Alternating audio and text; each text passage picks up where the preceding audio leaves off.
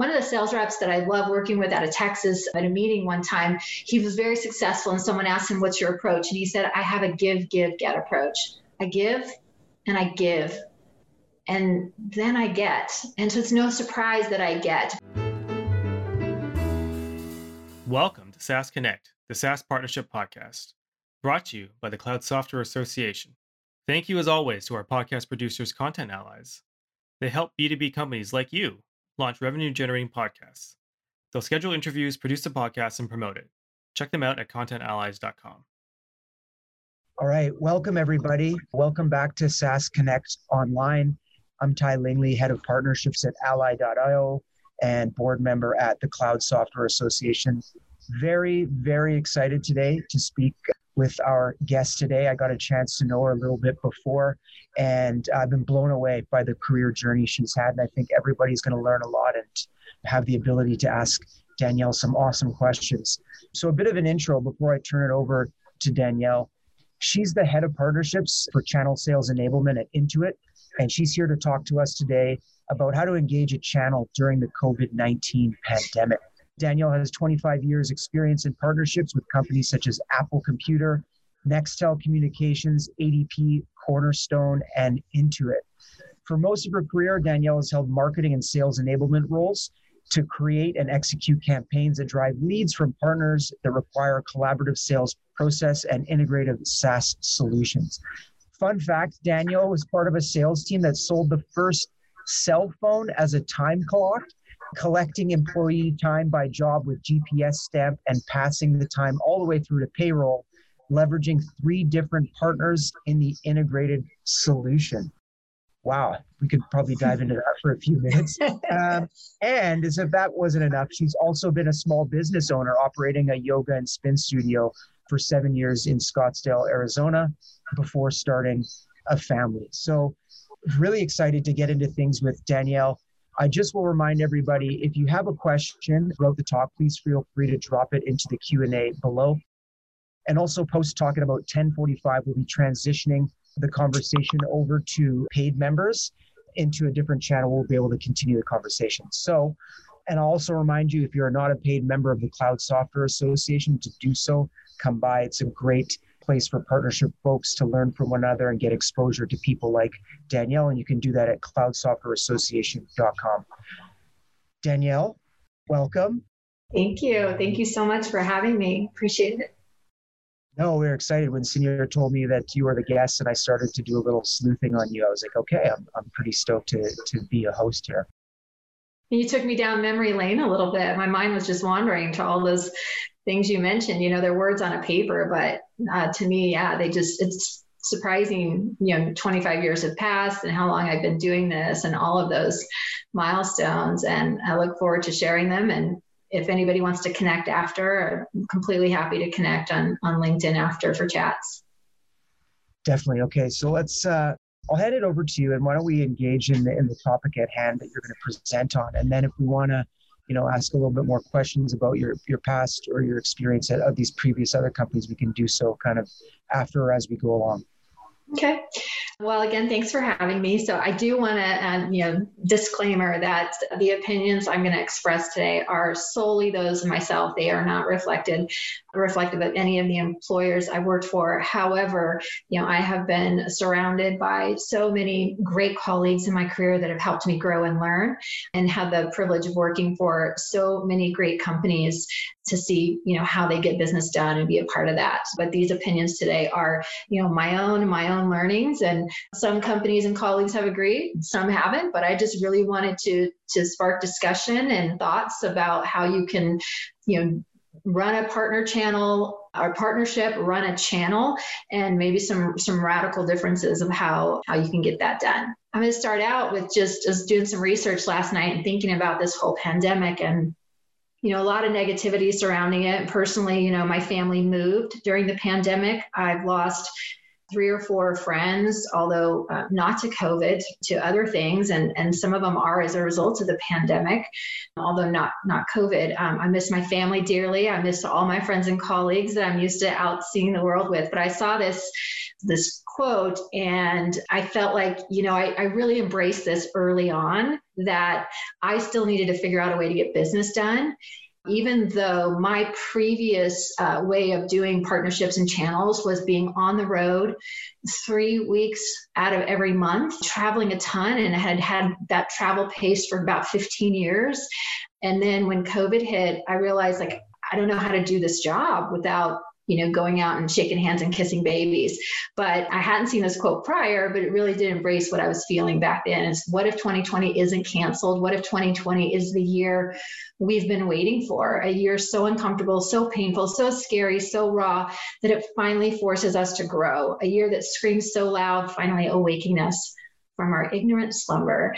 And that's a, a poem from Leslie Dwight. And I can say that, you know, I am completely you know empathetic and passionate about what others are going through but i will say that for me being able to pivot and do my business during this pandemic and, and finding a way to push through and still perform my job inspire my team and get results I think is going to change the way we do our jobs going forward. And I'm thrilled that you had us here, me here today to share some of that stuff with you. So, five topics that I want to talk about you know, I wasn't really sure, sure what to call this first one, so I just called it the price partnership principle really is my philosophy and belief on partnerships. And then I'm going to talk about radical resourcing, how we did pivot tactically during COVID. And then I'm going to share the four E's, which is my strategy for how I, I handle partner channel sales. And then um, just some danger zones that I, I see, you know, key executives or leaders, if, if you're thinking this way, or if you have people saying some of these comments to you, you know, really take some time to unpack them and understand if, if they're accurate and, and if you can explore more. So I'll get into those. Any questions before I get going? There doesn't seem to be any from the crowd yet, Danielle. So you've okay. got a light to keep going. All right. So, you know, as I was thinking about how I would define partnerships, and I think partnerships and channels are different. And it's important as an executive and even as a partner manager to, to understand are you running a partnership or are you running a channel? I see channel more as like you're selling through an organization, but partnerships are really built on trust they're maybe just sending leads and not necessarily selling the product for you. They're going to lean into you for a co sell opportunity.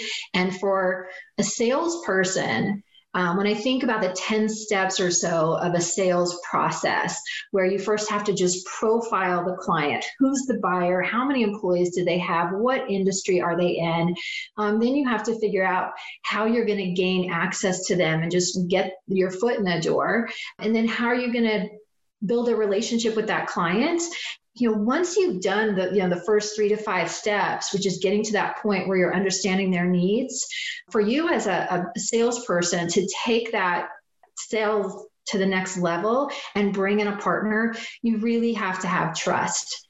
And you have to know that it's a it's a dance when you get on with a demo or when you're talking pricing. And so partnerships to me lead to relationships and then at the end of the day, when I look back on my career, I really feel like I can count, and I'm an introvert. So this is interesting. I, I love being at home. I'm a homebody, love being with my family, but yeah, I feel like I have thousands of friends out there, thousands of people that I've met over the course of my career across the country who I visited with their them in their offices and they know that they can call me even if it's just a question. I have people call me and say, "Hey, I don't think your product's a good fit, but might you be able to recommend me to someone else?"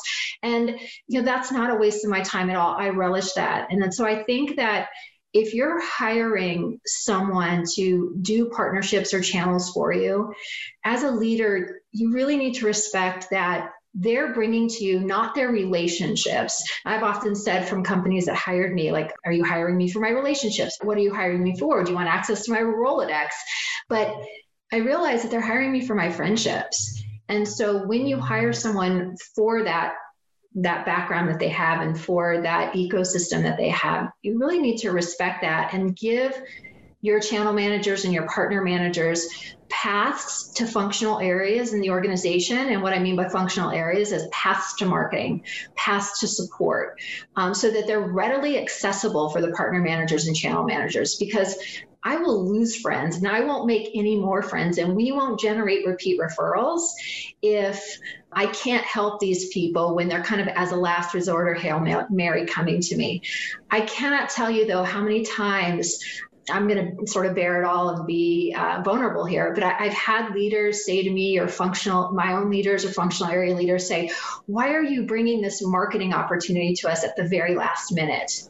And you know, it's hard to respond to that because the perception is you're not a planner or you're disorganized. When in reality, an opportunity has presented itself and the partner is coming to you because you know they know that you can execute or they trust that you can or they feel like you're the one that can pivot on a dime. And so it's it's hard to convey that well you know the partner is bringing it to me at last minute and do we want to take advantage of this or not? So i think if you're a leader out there and you have channel or partner managers working for you just be cognizant that it's not that they're not planners. It's not that you know they're, they're not staying on top of their work. It's that opportunities present themselves and you want to be the one that those partners come to for those opportunities.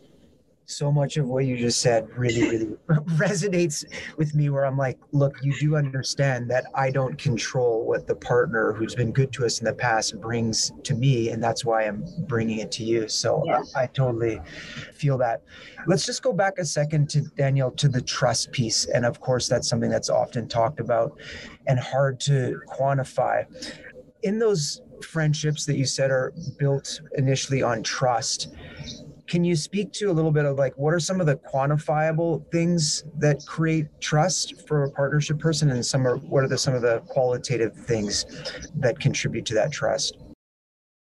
Um, so i guess i'll d- dive into the qualitative first. And i think you know, early on in my career, I, I really never held a traditional sales role. Although leaders have told me in my past, you're definitely a salesperson, but you know, it's sort of more like selling a concept or philosophy or a belief or a partnership um, to someone. But I understand that one of the key points of selling is setting proper expectations being honest about your product and your capabilities being willing to you know lose a deal to save time and let your partner know hey that's not a good fit for us and then providing key insights is part of the whole challenger sales model training where someone might come to me with a lead and I want them to come to me first. So, qualitatively, do I want every lead? Yes. Is it because I want to sell that lead? No, it's because I want to be perceived as that trusted partner. And if I don't know the answer and it's not my product that's a good fit, I want to be the one to say, my product's not a good fit, but I've heard about a competitor and I know that they can do this. And then, of course, I'll be the first person that goes back to my organization and says, hey, we need to fill this gap. We have a, a tech gap and there's a company out there that can do it. So I think having a trait of conscientiousness too is not just telling that partner we're not a good fit and then leaving it at that. We're not a good fit. This partner may work, for you. And then going back to my organization and saying, hey, if we want to win every deal, this is how we need to improve our technology. So being conscientious is, a, I think, quantifiable trait that they have to have. And do I want every lead from a uh, quantity perspective? Yes, but it's not because I feel like I can sell every deal. It's that I want to be your partner and I want to learn too and better myself. What is, at the end of the day, I believe we're here to meet the customer's needs. And so I want to know what that customer is asking for. And to put myself out there and say, come to me with anything and everything, I think just um, helps educate me better. And then hopefully makes both my partners and my organization better. Yeah, and I think that's a, a, good approach. And, and you mentioned the word friendship, and that those are kind of the, a lot of the qualities you'd look for in a friend as well. So well put. All right, so let's move on. Radical resourcing. Okay, this is probably the most important tip I think I'm going to give today. And I think it's a radical concept. And I think it's one of the critical missteps that organizations make when deciding they want to have a partner or channel approach. And I think more more so i'm speaking of partnerships here where you know a channel there's a certain you know gratuitousness that's going to happen with that channel that they are getting paid for that lead or they're reselling it. So they have a certain level of responsibility. But when it's a partnership and they're maybe sending the lead versus selling it themselves it's a different dynamic. And you need to educate them you well you need to engage them first. Nobody is going to take any education or training from you if they don't know who you are trust you or have at least some piqued interest in your product. So i was grappling like what kind of picture could i put on here? But three words overstaff early. Missed my period there on that early. Um, I, I put a dot dot dot. And what i mean by that is you know if you are trying to let's say you're trying to reach an organization like verizon and you have a mobile app that you know can help a certain industry. And so you want to go out to Verizon and tell them, hey, if you're trying to sell phones, why don't you sell it as, as a phone with this type of app because it's going to optimize the cost of your app. And here are the ways that this app is going to help. And time and attendance is a great example of that. If you can turn a cell phone, and this is what we were doing, you know, 15 years ago, although the industry wasn't ready to adopt it as they are today. If you can turn a cell phone into a mobile time clock, that Verizon rep can sell more cell phones because now they're not just talking to the VP of operations or communications about, you know, your cell phone usage. You're talking about now how HR can leverage the same device to be a mobile time clock. But to be able to get out to those 2,000 sales reps, let's say at Verizon, you need to put 15 or 20 people on the partnership. Go out and educate them in regional their regional territories in specific industries and then as they start to understand the business and they're engaged and then they have become educated and then they start to execute as you want them to do and start talking about this optimization for this example of that mobile device for instance. And then they start evangelizing your product to their clients and their partners. You can then start to pull back you can either add another partner and give that partner manager another partner in that regional territory, or you can pull them back and put them in direct sales or, or resource them however you need to be. But what I see happens in most partnerships and channels is they say, well, we have a partnership, let's put one person on it.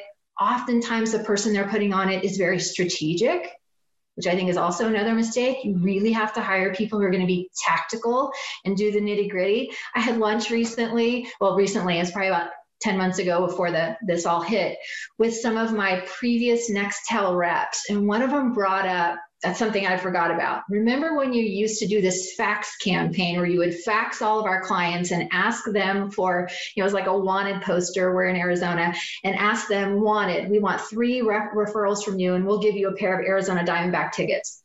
I forgot about all that. And of course, the fax dates me. But those types of tactical efforts are what pays off. So you can have someone strategically thinking, oh, I'm going to get the whole Verizon sales force selling my product or talking about my product. Okay, but how? You've got a staff or overstaff early and then either go on to a next partner add new partners to those folks databases because what happens is those verizon reps and again this is just an example are going to start to become your inside salesperson. They're going to win a deal with you. They're going to tell the 10 people on their team about the deal they won with you. Their manager's going to know about it. Their manager's going to tell their 10 manager peers. It's going to elevate to the vps the dvps and so on. And then they start to become this organization for you and you can peel back your partner resources. So, radical resourcing. I think it's a shift in what we typically do today, but I think it's where uh, if you really want a, a successful partner channel, that's what you need to do very very radical uh, danielle and, and for some of the folks who might be dealing with like smaller budgets or not a lot of resources at play like how would you handle this situation if you don't have the ability especially to to overstaff or at least prepare for it well, I mean, you know, honestly, again, I'm dealing with this. Uh, I've dealt with this actually in every company I've worked for where partnerships are really seen as strategic, but you really need a tactical approach, and then you just don't have enough bodies to reach everyone. I think the other challenge too is that people go into partnerships with a an, an idea of what can I get out of you? what can I get out of this partner? But if you go into the partnership and say, you know, why am I of value to this partner? What gaps do I fill? How can I help them? You truly have to be benevolent in that, though. And if you look at how I can help them and you start to convey that, then one, they will come to you. And, and then it's sharing stories. And I'll say that I just recently slacked uh, someone on my team and said, Hey, can you connect me with a social media expert internally? Because I think to get some of these you know resources out that we've created and we don't have budget to hire people. I need to get a little bit more savvy in social media. All of these, our sales reps that we're partnering with are on Instagram and Facebook. And I use LinkedIn a lot, but using Instagram and Facebook for work related, you know, it's just, it's a new concept for me. I think those of us have been in the workforce a little bit longer. We kind of try to tend to separate our personal from our business. And that's not the way that it is anymore. The, as I said, these are friendships so my goal in 2021 is to to use social media as that outreach, and and I've got some brushing up on my skills to do. I'll be honest. Yeah, I, I fall into the bucket of wanting to keep that separation, but I mean, it's you can see it in business, and uh, every company yeah. has Instagram account. So I hear you. Yeah. All right, let's move on to the next one. So, probably why you joined today, you really want to understand what's the meat of some of the things we did. So, that's what I want to share right now. So, when I talk about friendships, you know, part of being a friendship is listening. And uh, I'm sure people would accuse me in my career of, uh, of not listening. It's not that I didn't listen, it's just that maybe I didn't have the resources at the time. But I will tell you, three years ago, I visited um, one of my partner sales offices, and the, the, sales leader who had invited me out, who I'd known you know, for my 15 years of my career, he said one of the things we could really use is an industry playbook. The industries that you're really good in aren't the industries we're typically really good in.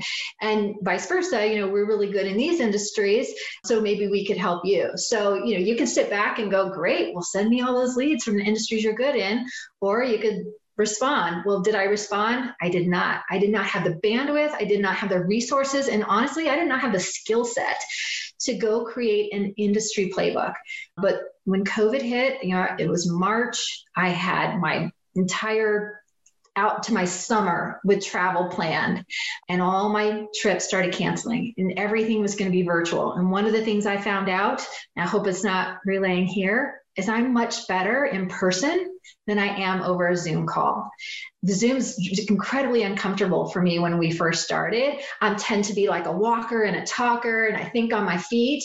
And so I've had to really uh, adapt. But I thought back to some of my friendships and relationships and what did people tell me they need and how could I pivot? And this sales leader asking me for an industry playbook, and I'm like, all right, I'm not traveling. I now have time because it's hard when you're traveling two or three days a week to actually sit and perform work. You kind of get into this repetitive mode where you're just driving leads and driving leads and driving leads and not able to really look at the infrastructure you've built or improve your processes. But how long could we keep doing that? We were the message was also I feel getting stale. So for us, this was this was kind of a great time to pivot because they were ready for something new from us. Thank goodness I work for a company that empowers me to run my business.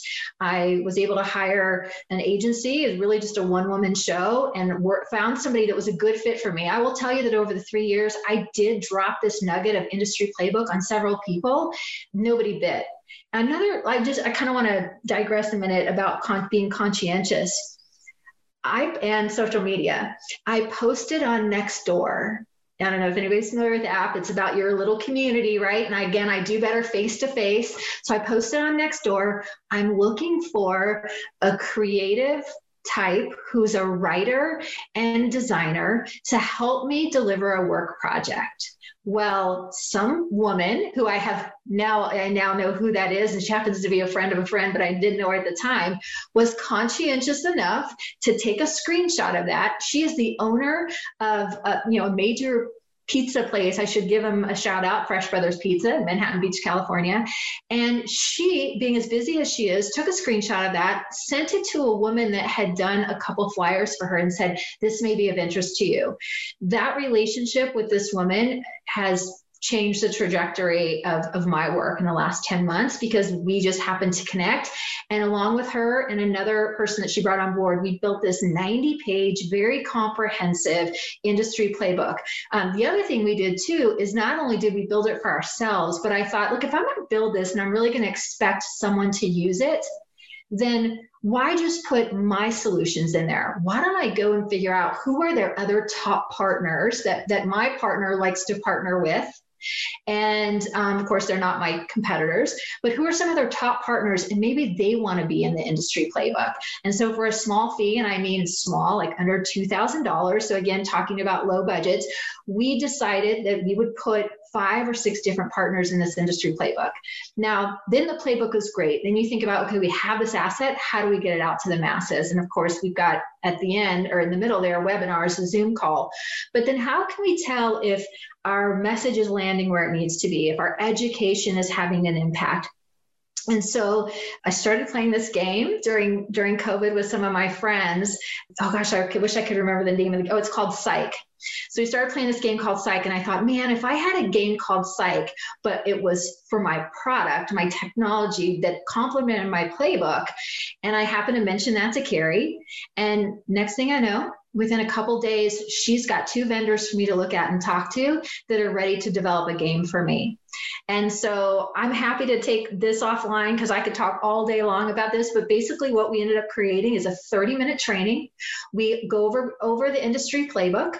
We launch the game. We send some pre work beforehand. And now everything's just in a package. So you get the invitation to train, you send out the pre work email, you send out the game day email, you send out the winners email. And so, of course, we, we do the training in a, in a webinar. At the end, we play the game. We also added the industry playbook as a tile in that game. So now there's reason for them not to delete the app, but to hold on to it. And we're going to grow that app, but I don't even know what it's going to evolve to someday, but I'm really excited about the future of it. And then the other thing I did is I hired a fulfillment house. You know, at one point, my garage was full. I, I had one point sent out, sent out, I, I'm going to say over 500 candy dishes one year for Christmas to all of my partners. M&M packets, glass candy dish, wrap them with a bow on top and mail them to offices. And you know, I just again, you've got to hire people that yes, understand strategy, but are willing to execute on the tactics. It's you know, when you have to be lean. But in this case, I realized you know, I, am not going to be able to do this myself. And I, I, hired a fulfillment house that would ship our prizes for us. And so that linear approach you see there of having, you know, an asset or a tool, one of the biggest challenges of creating the asset is not so much creating the asset, but getting it out to the masses. How many people have something great sitting out there, whether it's a white paper, a recorded demo, or a win story? You know, you talked about in the beginning me being a part of a team that sold the first phone as a time clock solution. I was actually a channel manager for a small mobile app that was acquired, so it doesn't exist anymore.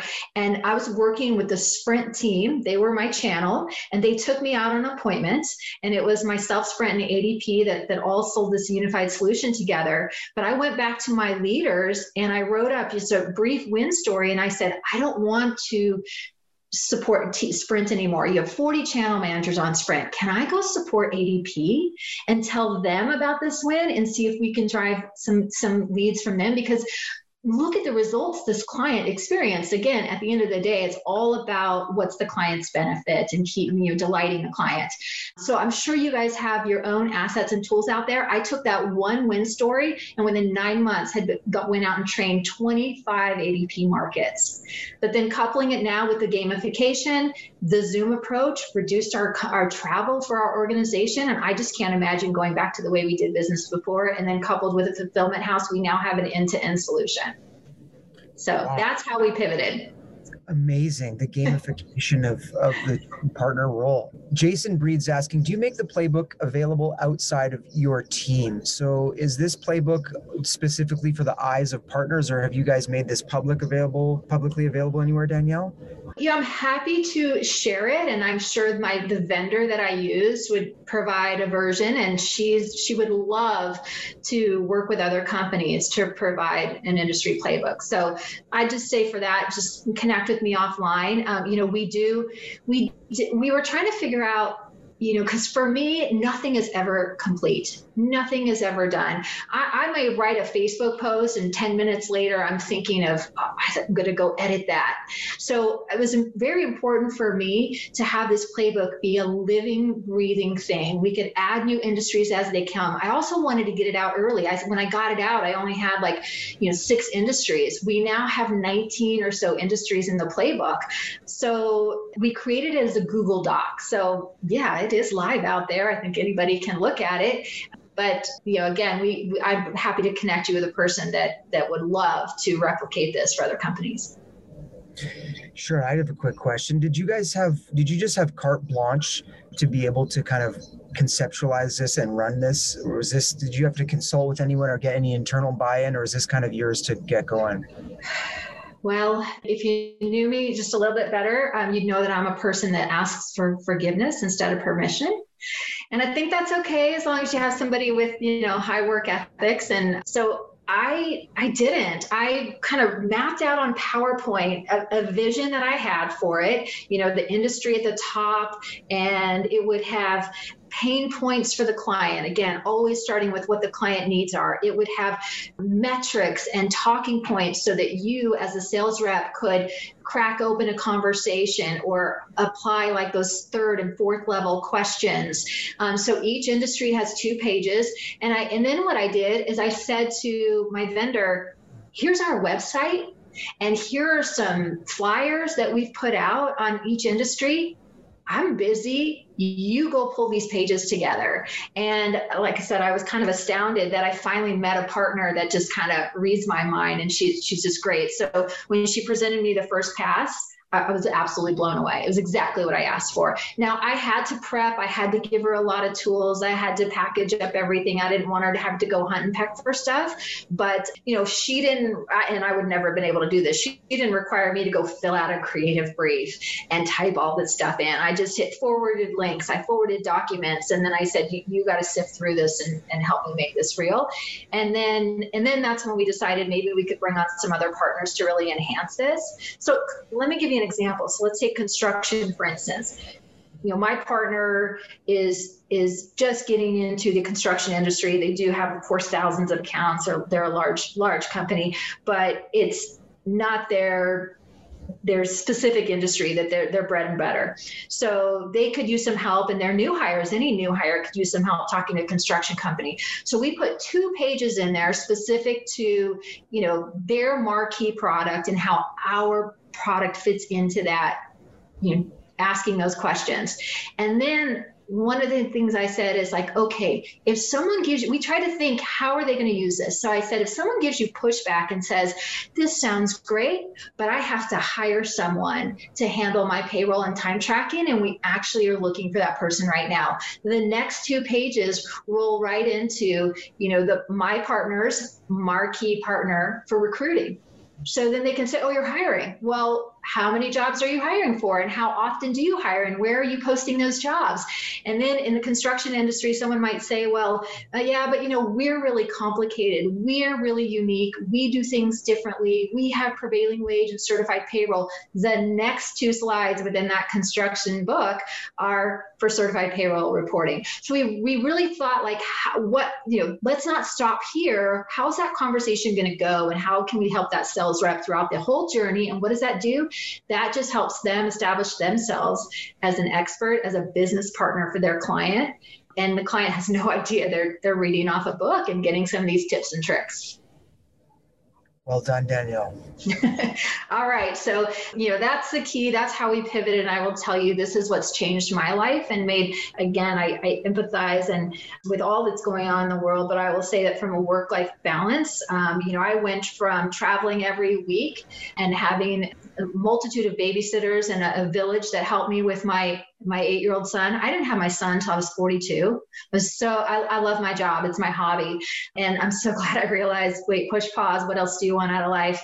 But to be able to, in April, May, June, homeschool my third grader was, has brought me like the greatest joy. And so, you know, having these tools helped me do that. And, you know, I, I really do I, I miss my peeps and I want to see them, uh, you know, out in every market, but I don't think I'll go back to the travel expenses that I was incurring before. So, all right.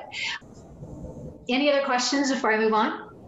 We'll take them at the end. Let's just keep going through this. Okay. Okay. Yeah. Just real briefly this won't be a long discussion, but I did want to say I had this is what I'm, I'm writing a book on. And Carrie, the, the gal who helped me uh, with the industry playbook, we're putting our heads together and we're, we're going to put together a book, a business book, as brief as possible for this. But these are this is my philosophy on channel or partner sales is these four E's. If it doesn't cover these four E's, then you know we've got so much going on. We have lean resources. I try not to get pulled into it, but I have to say these four E's cover so much that I I try to use this also to prove why we need more resources. So if it does not engage your partner, educate your partner, execute and evangelize. Those are the four e's and i'll take you through what i mean by that. So engage. You know during the holidays i like to just send all of my friends um, some kind of card or gift or some or do some kind of promo. This year we had some cool socks that we ordered and we did this rock the socks that we launched over linkedin. Actually had somebody over linkedin request a pair of socks from me this morning which was pretty cool. And so just thinking of fun and creative ways just to engage them and you'd be surprised how excited people get over just a pair of socks. And I'm really not trying to do anything there other than just like engage them. Just say hi, offer them something, let them know we're out there, remind them of us. You know, another way that I'm sure companies use probably to engage is is through your newsletters. Most people have partner newsletters, right? And I'll tell you, I don't really know if people read my newsletter, but I will tell you that my largest introduction to a new rep usually comes from someone responding to my newsletter, having nothing to do with the content in my newsletter, but saying, Hey, Danielle, I've got this issue. Can you help? And I'm like, Yes, my newsletter worked. Did they read it? Probably not. But they got it, they knew where to find me. And so that's engagement. So you have to do the basics, right? And then education. You know, I'm, I'm pressed all the time to educate my partners, but my partners sell their own products. Some of them sell hundreds of products. How do I get them to take training on my product? So we've found 10 minute trainers, the gamification, the 30 minute really quick webinars help, and then execute. Everybody's looking for that marketing campaign. You know, drops aren't as big as they were pre COVID. Um, we used to hand out postcards with a little gift for the client that the sales, rep, and we did it in the not our stylization. I had someone say something to me once, and I know four or 5,000 partner reps felt it, but one person said it to me, and they said, I'm not doing your marketing for you. Mm-hmm. Now I'm right. So I realized then that even though my colors might be, you know, purple and gold, and their colors are orange and white, if I want to co market with them, I have to co market with their stylization with their brand. So I give them something that represents them, their brand, and help them go out. They, they will then go drop, you know, we would give each sales rep, you know, 10 or 15 of these, you know, items. One year, a partner gave pies to their clients, and we said, hey, we'll pay for your pies $7.95 for a huge pumpkin pie from Costco. I'll pay for your pies if you put my flyer on it. And we created a flyer that says, you know, easiest pie. And it was as simple as that. And uh, it actually allowed more people to participate in it because they were coming out of pocket, you know, oftentimes for those pies. And then evangelize. What I mean by that is your partner leans on other partners. How do you get your partner to start evangelizing your product or your solution or you to their partners? And to me, when you get to evangelize, I mean, you've won. That's a home run. Mm-hmm. So those are my four key concepts of, of you know how to engage a channel. Love them. And executes really resonating with me because I think a lot of organizations get hung up on strategy and collaboration and buy-in ahead of just going ahead and doing some of these things and it seems like you've built your career on just hustle and just getting into execution mode I had a leader say to me once when I uh, turned down a job, I was like, oh, I, I have a five year old. I'm just not ready for to restart. And he said, What are you going to do in life if you're not hustling? Like, oh, you got me. You got me. Yeah, you know, execute is is again, forgive asking for forgiveness and permission. I hope you hire brave, bold people who are creative and just let them go try things. I remember March Madness one year we ordered, you know, 50 cent little bottle caps that, you know, would open a beer bottle but they looked like basketballs and that was our drop. And we were able to give 20 to each sales rep that they would just go and hand out to their clients and it was cute and fun. And what if they never hand, handed them out to their clients? I got asked that by a leader. What if they don't hand them out. Okay, they read it. They're sitting on their desk. That bottle cap is in his or her house. To me, that's a win. That takes me back to at least I engaged them, right? I gave them something to execute. If they don't execute, I at least engaged them. They read the postcard. They might have hated the message, but in that in reading it, they were educated. So I just be brave, take chances. And I think that leads me to my next slide, which is, you know, the danger zone. I want to talk to leaders about, and I think what we just have a few minutes left here. Is that right? Five minutes, four or five minutes. Okay. Yep. Okay, just some cautionary tales of, of as you're talking to your channel and partnership teams, things to, to look out for and hear for or hear. Co-opetition is a term I learned about six years ago when I was working for a different company and we were partnering with a competitor. And a lot of functional area leaders who we were seeking support from, whether it's let's get an integration with this company. Well, they're our competitor. Let's put together some marketing tools for this company to go deliver, but they're a competitor. I think the simplest way to break that down is what is your core product? What's your highest margin product? What's your marquee product that you built your brand on or trying to build your brand on? What is your partner's core product? If they're not the same, then I think there's an opportunity for you to say, you know, because again, many companies are selling multiple products. Let me give you an example. So, Cornerstone Talent Management, awesome talent management solution. It's a full suite solution. The Sales reps are encouraged to sell the full suite, not just their marquee product, which is learning and LMS. So they have recruiting, onboarding, performance, learning, um, succession planning, compensation planning, all built into this talent management tool. But you know they might be getting beat often by Jazz HR, a marquee recruiting partner. So I would ask those leaders, I, I, and of course this wasn't around at that time, so so I didn't have the chance to ask those leaders. But today I would ask those leaders, and I don't know how their recruiting product matches up to, to the Jazz HR product. But I would say, is it worth it to you to have to give up one module to get these other five and plug in a best in breed module.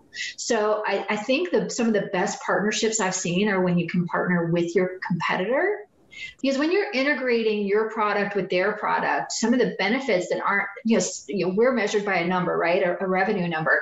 But what I always try to emphasize too is how much churn reduction did I impact because I integrated our, our solution with a competitor? That client's not going anywhere now. Now, we may not be getting $100 from them a month, we might only be getting 80, but would you rather have 80 or zero? So again, you know, part co-opetition is to me the way forward with partnerships. Death by strategy. Death by strategy is that if you've got partner managers or channel managers, or if you are a partner and channel manager and you're just hung up on big picture and strategy, I just don't think it's going to work for you. You have to be willing to get in your garage and wrap presents and put bows on them. Don't get caught up in so much strategic talk and thinking this is what this partner is going to do for me. One of the sales reps that I love working with out of Texas at a meeting one time, he was very successful, and someone asked him, What's your approach? And he said, I have a give, give, get approach. I give and I give. And then I get. And so it's no surprise that I get. But if you're out there with your hands out, even if you're doing great things, but being like, give me the leads, give me the leads, give me the sales, I just, that's just never been my approach. I would rather give you something that's benevolent and then I know that my time will come, right? Another downfall is like, who's the big dog? I recall walking into a meeting, I was in my 20s. I was walking into a meeting with a major network and a major league ball team organization. And they were the big dogs. And I was trying to negotiate a partnership with them that had no money, but they were friends because this sales rep kept trying to sell to me. And so, uh, you know, here I am, 27. I had an office, and this guy keeps trying to get to me, but I had no authority to buy advertising time on his station. I had a $2 million budget, and I was told coming in, this is what you spend it on. So I'm like, I gotta meet with this guy, but I, I really don't have any authority here. So we became friends. They took me to happy hours. And at some point I was like, guys, I can't, I just can't buy from you. Do you still want to be friends with me? And, and they did. But then one day they called a meeting and I was obligated to go. And we had put some strategies together and walked into the meeting and I thought they were the big dogs and they presented first. And I realized I'm the big dog here. They were offering me advertising time for free well, not free. It, there was a, barter going on. They were offering me advertising time. They were offering me season tickets, which I think I already talked about. We use those to get referrals. And I had cell phones. This was at the time when cell people were paying three, four hundred dollars for cell phones. So we ended up doing a trade where we bartered cell phones with them for their services back to us. But I went into that room thinking, I have no power here. I, I'm gonna have to just act like you know, the friend, and it very quickly realized, oh, I have all the power. I'm the big dog. So whether you're the bigger company in the room or the smaller company in the room, don't get caught up in that. You know, figure out what the win-win approach is. Yeah, that's. I think that's something that uh, people lose sight of, especially when you feel like you're, you're the small dog in the fight, because you always have something to offer. Sanir is now telling us it's time to wrap. Okay. So Danielle, we still have a couple more things to, to cover and we can move that to the speaker lounge. So I just want to thank everybody uh, today for joining us and for Danielle for being here. And just this has been incredible. We're going to move over to the speakers lounge uh, where any paid members can come in and we're going to continue this conversation over there. Danielle, there's a few questions that have come in and I'd love to be able to put them forth to you uh, when we head over there. So once again, thank you everyone and we'll see you in the speakers lounge. Thank you. See you there. If you like this and want more great insights on software partnerships, you've got to rate, like, and subscribe, and join us at thecloudsoftwareassociation.com. Thank you, as always, to our podcast producers, Content Allies. They help B2B companies like you launch revenue generating podcasts. They'll schedule interviews, produce the podcast, and promote it. Check them out at contentallies.com. We'll see you on the next episode.